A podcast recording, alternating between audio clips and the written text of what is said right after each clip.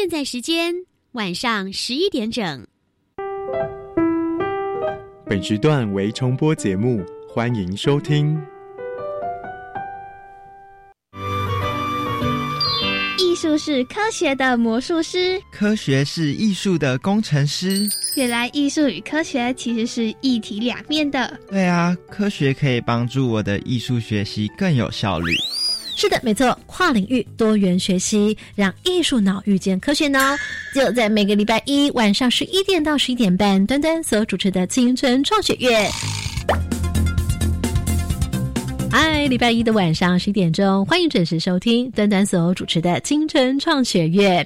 今天为大家来安排的是音乐与科学。那么端端姐呢，要先请同学拉上耳朵来聆听一段乐器的演奏声，可能会听到有点杂杂的声音哦，但它是有。呃，特别的原因的哦，我们待会来揭晓。先听听看是什么乐器呢？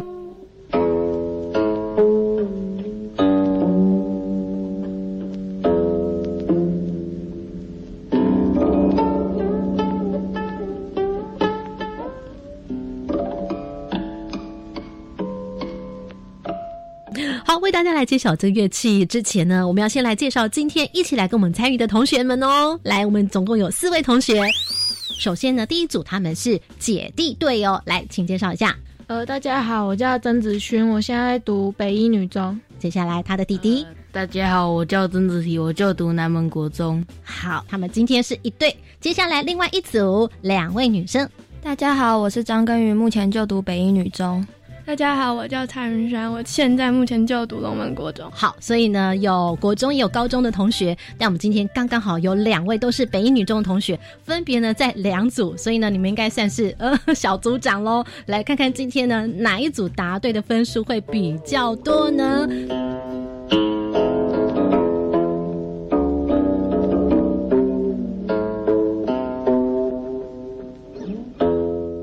此刻要来进行是。艺术脑，有请本集艺术脑大师。在这会，我们就特别来邀请到是今天的艺术脑专家，来邀请到是古琴演奏家陈文老师。Hello，陈文老师，你好。丹丹你好，听众朋友大家好。那这回我们就要来请陈文老师来帮我们介绍了。好，来先揭晓是什么乐器。好，这个乐器叫做古琴。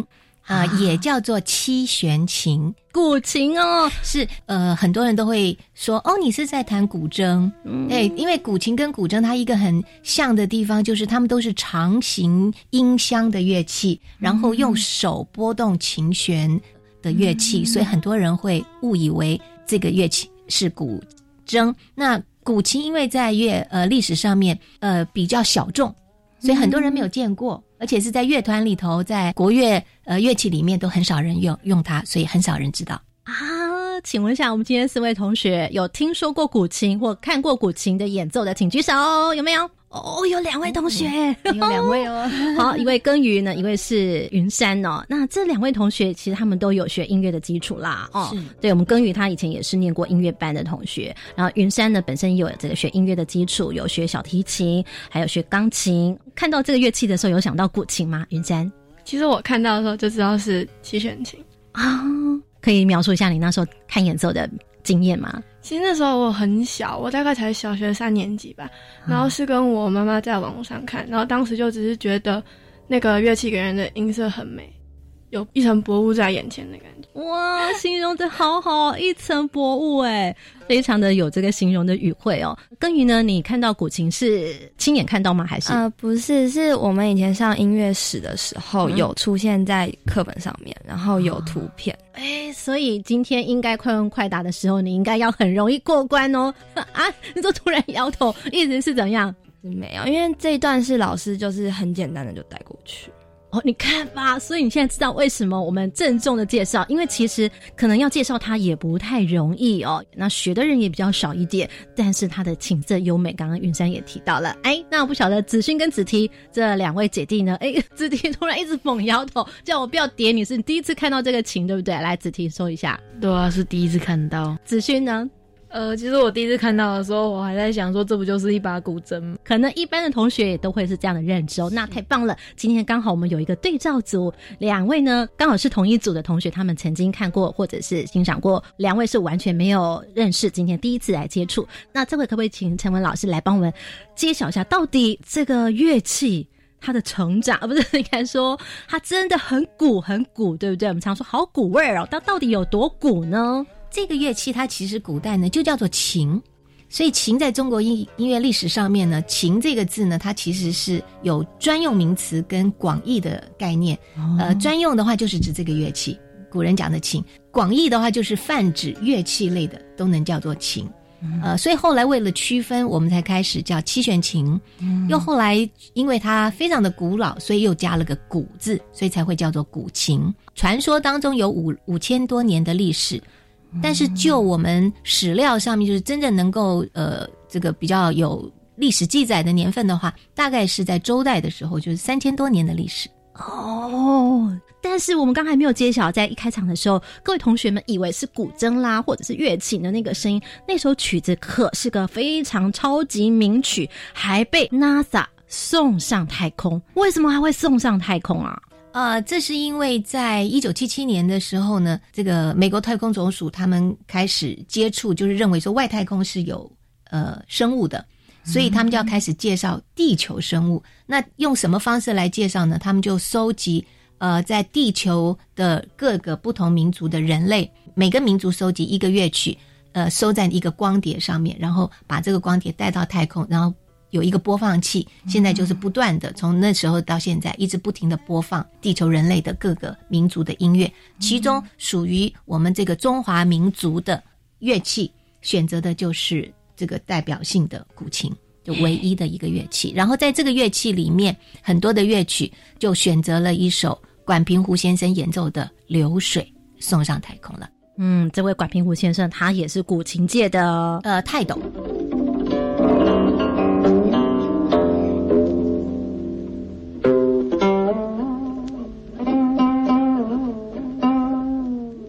想必呢，各位同学就很想来听听看，到底古琴的声音，如果在现场来听演奏的话呢，会是如何？我们待会请旁听同学来注意关注一下老师他的演奏哦，注意一下他触弦的方式啦、指法啦等等，然后跟声音表情的关系，你发现了什么？好像有看到一些让你觉得比较好奇的地方。在待会呢，陈文老师演奏完之后呢，我们来听听看旁听同学会有些什么样的想法。待会呢，陈文老师呢所演奏就出现在。《甄嬛传》的电视剧曾经有看过，演奏的是哪一首曲子呢？呃，叫做《湘江怨》。嗯，但是并不是甄嬛她写的，它其实也是出自古曲，对不对？哎，对，它也是一个古曲。嗯，湘江就是那个对江河江水的那个江，湘江怨，非常有哀怨情怀的一首曲子喽。我们一起来领赏。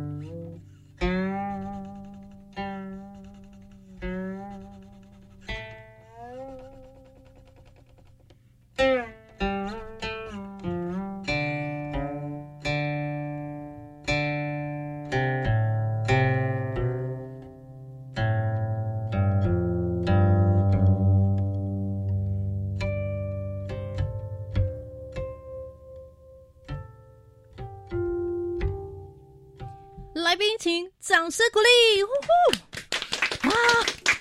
刚刚看到陈文老师的演奏之后，可不可以帮我们线上同学来收听一下你们在现场临场的感觉感受？今天我们姐弟队，然后两位女生，我们就暂且叫她仙女队哈。那古琴的音色真的很柔和，然后很优美，然后老师在弹的时候，就好像就是有一个古代的美女在那里跳舞的那种感觉。但是呢，你看到老师的触弦，你有没有想到些什么？他在指法上，你有没有跟他音色啊关联？你有没有注意到什么？呃，我发现老师就是左手按弦的时候都是用滑的，然后就觉得很特别。这样滑来滑去，对不对？好，云山呢？我觉得关于他们刚刚说的按弦的方法，我觉得好像有两种，一种是只有感觉摸到弦，一种是有按时的。按时的感觉音比较低，而且音色又比较出来。然后扶的感觉就是比较亮的音色，而且它是比较高音的感觉。陈文老师睁大眼睛，一直频频点头。等一下来点评一下哈。来，接下来姐弟这一对呢，你们代表着是完全都没有看过古琴演奏，第一次来看到，讲出你们直觉的想法没有关系。呃，音色的变化比我想象中的还要多。我我是被老师的手指吸引住了，就是很像他的手指，很像在琴弦上跳舞，非常有飘逸的感觉，很好看。哇，注意到原来古琴的演奏其实是很值得观赏的哦，不是只有声音很好听而已哦。子提呢，蓝，天是唯一的男生代表哦。我觉得老师很厉害，因为音色什么的根本听不懂，而且那个弦看起来很容易断。我觉得老师的手不会把它弄断，很厉害。然后左手摸来摸去，很像 DJ，是会在放唱片的时候在。哇，形容的好好哦！你看哦，哎，怎么老师有没有觉得好可爱哦？同学们的形容，呃，他们的想象力都非常的丰富，是不是？对，很有很有意思。古琴这个音色，刚刚同学们觉得哇，好好听，好优美哦。可能有哪些主要的三个音色的组成呢？然后也帮我们形容一下，到底古琴音色为什么这么优美？好，呃，古琴基本上有三种音色，呃，叫做散音、呃，暗音跟泛音。呃，散音呢，就是所谓的空弦音。空弦音就是左手没有按，就是这样子，用右手弹而已。只有拨弦，对，右手拨弦，左手不按，这是散音，空弦音。那么第二种呢是按弦，左手按弦，只要有任何的按弦，不管是按着不动，或者是按着滑，这都是属于按弦。而且古琴的按弦是你们在按弦的时候可以按到面板上面的，对不对？一定要按在面板上面，这个才叫按音哦。那么这一个呢，呃，刚刚的散音呢，我们叫做地音，天地那个地就是大地之音，天地人对。三才天地人，所以这个散音是地音，就是大地的。在那个面板上的暗音叫做人音哦，它是像人一样会在陆地上跑来跑去活动的，哎，所以它属于人音。OK，那天音什么呢？天音就是泛音，泛音就是这样子的。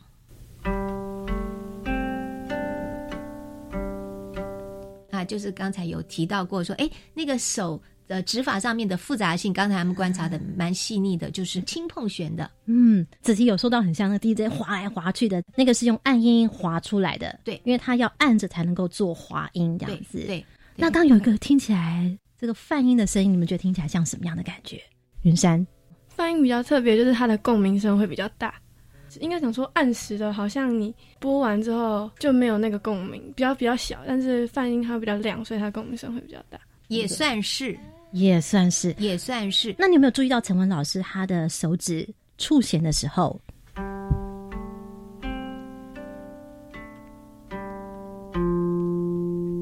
云山可以解释一下，你刚刚看到陈文老师他在泛音的时候，他的手指轻触弦的时候，有些什么样的特别地方？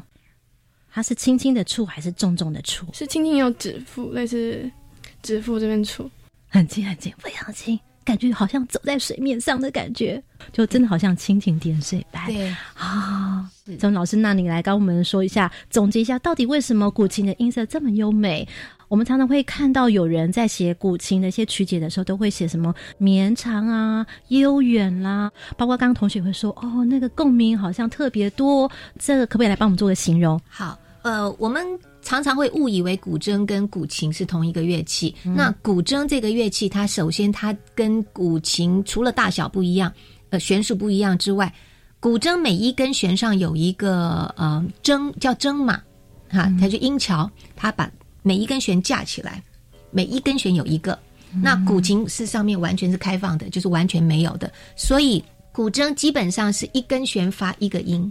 一个音高，那古琴的话呢，它的音阶音高完全是需要我们用手在按不同的位置。所以我现在左手以一弦来讲，呃，我按在一弦的这个第十个位置，这是发出这一个音，然后我按在九徽，就是改变弦长了，改变振动弦长，所以这边啊弦长比较长，它音比较低。然后每改变一个地方，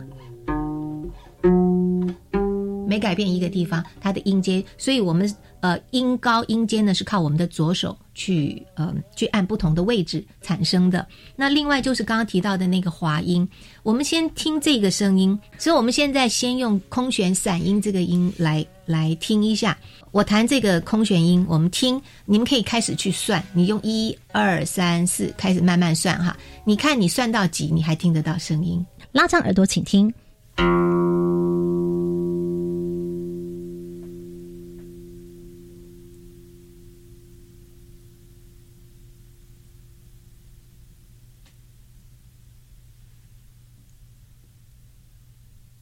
还有吗？没有，没有了。有没有跟我们一起数秒呢？来，大家觉得刚刚你数了几秒？子勋，我觉得大概五六秒左右。耕耘，你数了几秒？我数了九秒。云生，我数十一秒。哇，每个人心灵时间不太一样，可能你们距离比较远一点。像云山就十一秒，跟你就比较远一点，九秒，然后就变五秒。哎。对，就是说，现在我们用耳朵来听那个声音，跟你拿一个仪器在测波动，因为有很多的东西是它有波，有时候它其实有震动，可是我们耳朵听不到，因为它已经非常微弱。可是问题它在，它的那个震波还是在的。那么透过我们这样子的一个音箱的传导，它可以把这个音。古琴最大的跟古筝最大的差异性就在这儿了，就是说它的这个余音会非常的长，它可以延伸。我们叫做残响，啊，它的残响延伸性可以非常非常的长啊，也就是它的这一个弦长是开放的，啊，这是第一点。第二个就是它的音箱本身是一个长条形的，嗯，那么在这个长条形的音箱里头呢，它有一个设备，好，在我们的出音孔这个地方有个设备叫做纳音，对，我们看得到这个纳音，就从这个音孔这个地方看到这纳音的时候呢，它会把纳音就会把这个。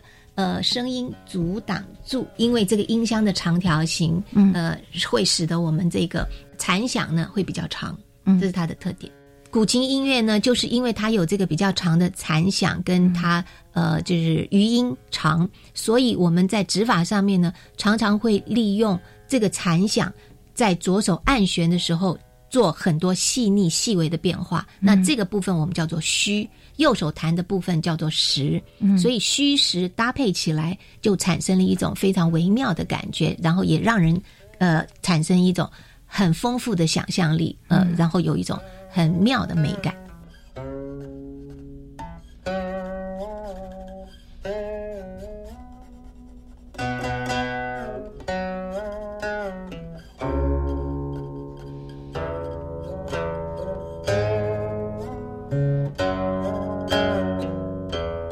是科学的魔术师，科学是艺术的工程师。继续收听青春创学院。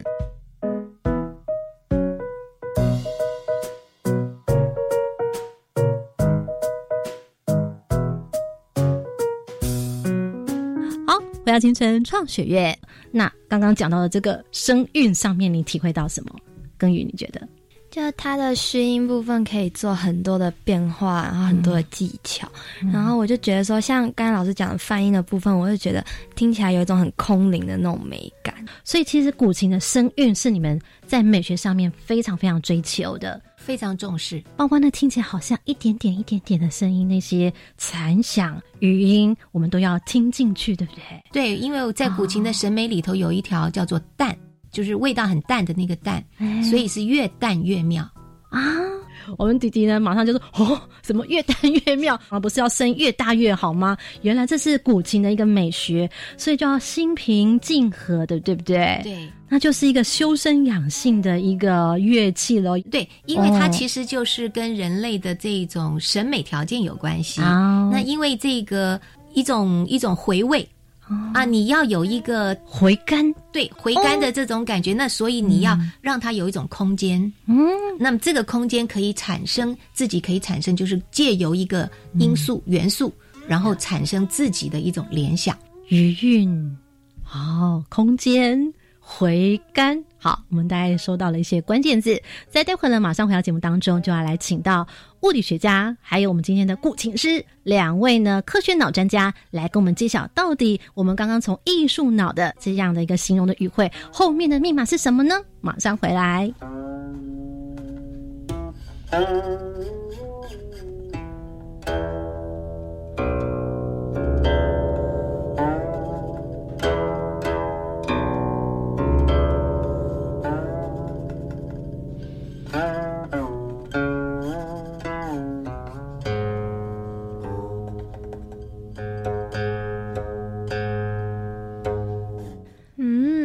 艺术脑这样说，那么科学脑会怎么说呢？继续请听科学脑。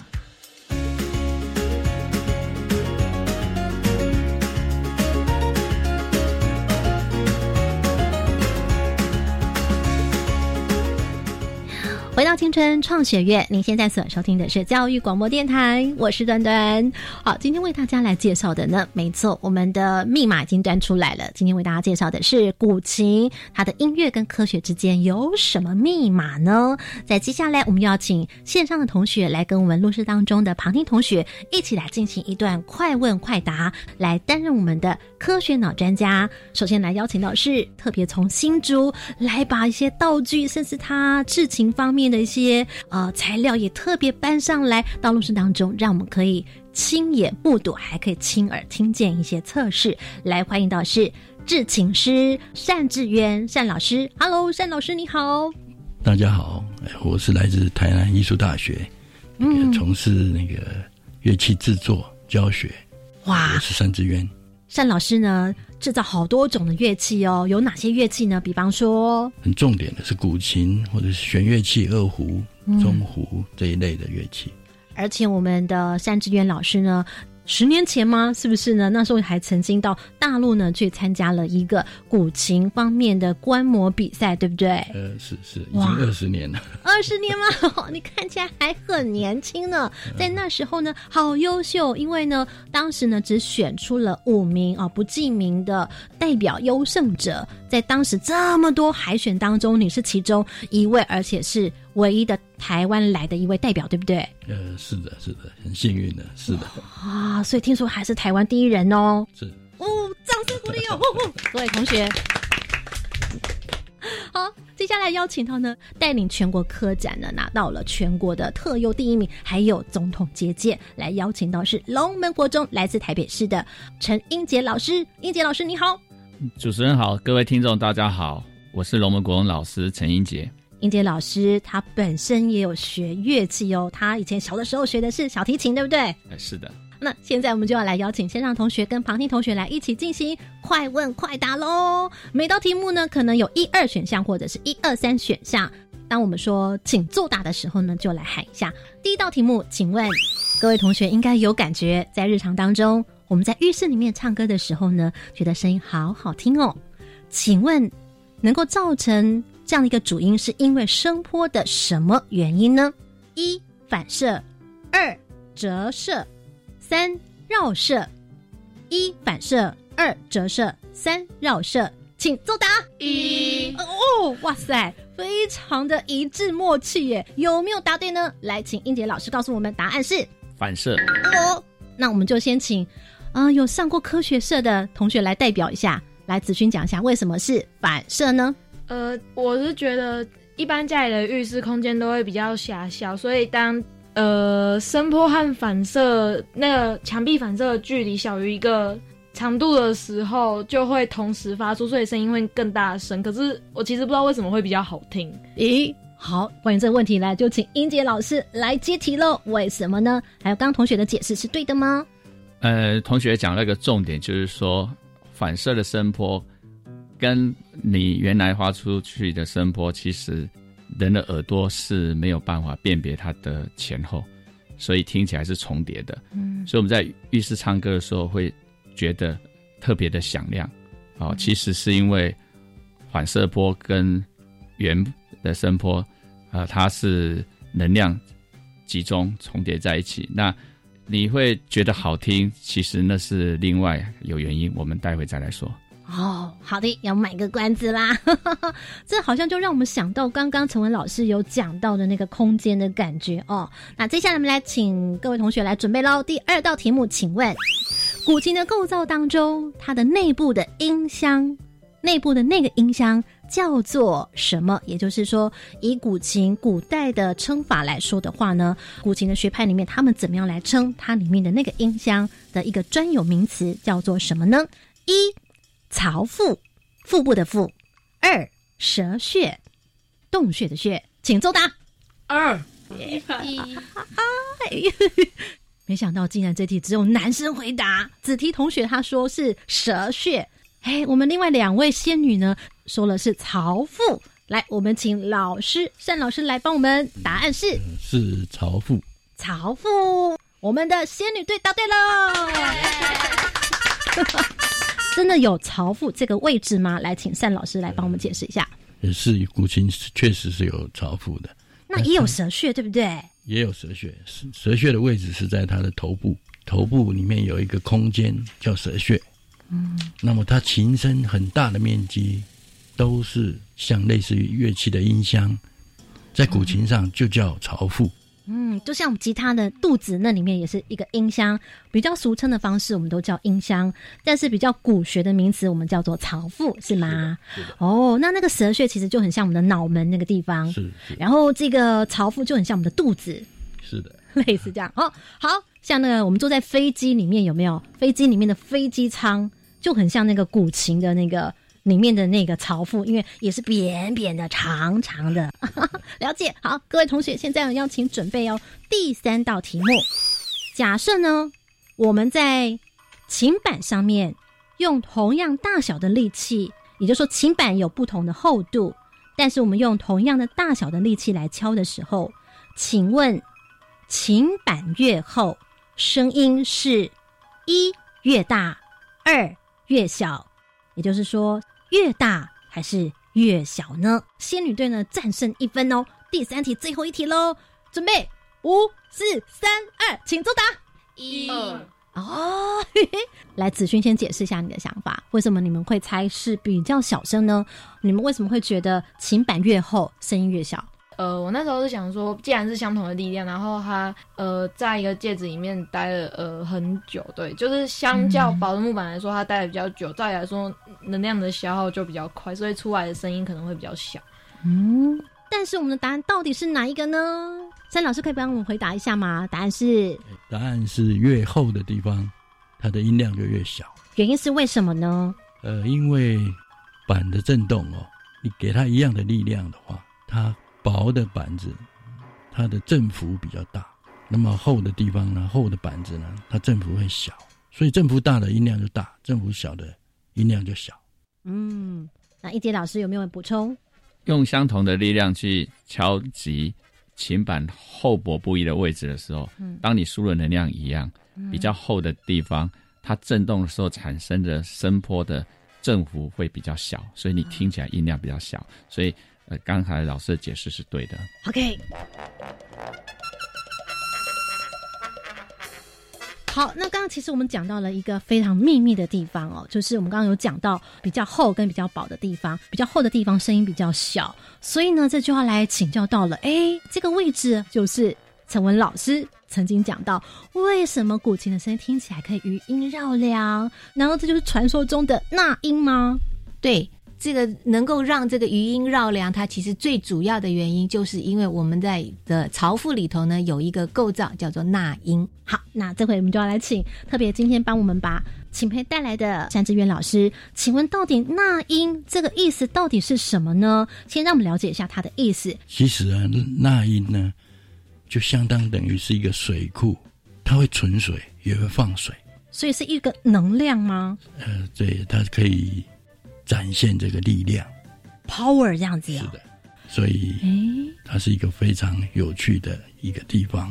四位同学有没有哪位同学要回馈？刚刚在我们今天的第二个单元知识单元当中，你学到了什么？是你平常以前不曾学到过的？因为我还没有上过物理课，嗯，所以这是我第一次接触关于声波反射这类的知识。好，科学队呢，就是我们的姐弟队。呃，我觉得我学到了纳音的重要性和古琴能够给一种中国风，然后音音音缭绕感。纳音会把那个声音保存，然后让残响变得更明显。陈英杰老师这样对吗？是的。有没有一百分？非常厉害，一百分，完全正确。嗯。感谢我们今天所有四位旁听同学，还有陈文老师。